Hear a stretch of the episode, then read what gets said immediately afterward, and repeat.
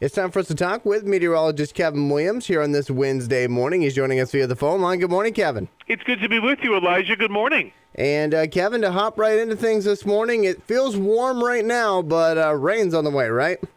Well, yeah, we've got rain and then snow and, and winter all in the mix. We are still on that meteorological roller coaster, uh, Elijah, and we've got some big changes coming. Yesterday, we hit 67 degrees.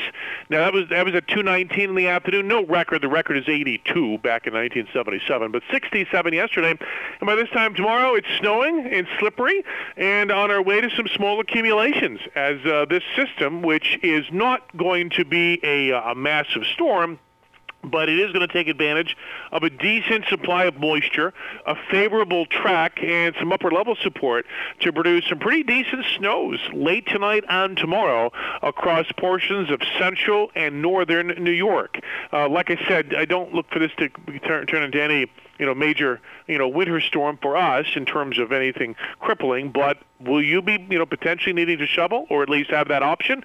You could. Now of course we just wait till the weekend when it melts but uh, but I do think that tomorrow will be a very wintry day around these parts Okay, and you, you actually you actually answered my question because I was going to ask you about you know when it will melt. So there you go. yeah, temperatures will stay low through Friday through Good Friday, but by the weekend they'll be up getting close to 50. So you know, it won't last long. But uh, I got to tell you, some of the high ground from the high hills south of Syracuse to the central Adirondacks, let's say from Tully, New York, to Lake Placid, New York, at elevations up around 2,000 feet or higher, there's going to be six, eight, ten inches of snow, and so it'll be a very significant winter wonderland that folks there will see. And again, here in the Seaway Valley, we're not immune to some of that, and we're going to have some of that late tonight through tomorrow.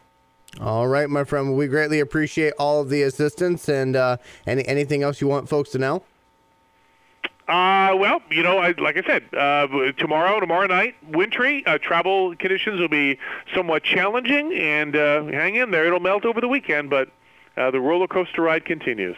All right, my friend. We appreciate it. And with that, can we have the forecast? With pleasure. Thank you, Elijah. Here is the WMSA forecast. After a glimpse of morning sun, it ends up cloudy today with showers arriving. It will, though, be a mild day. Temperatures for a while this morning will be near 60. Then it turns colder tonight. Occasional rain flipping to snow overnight. The low down to 32. Then periods of snow tomorrow with 2 to 4 inches accumulating. Temperatures hold near the freeze point. It's cold on Friday. Morning clouds and a flurry. Then some sun breaks through. The high 32 to 37. I'm Kevin Williams from the WMSA Weather Center.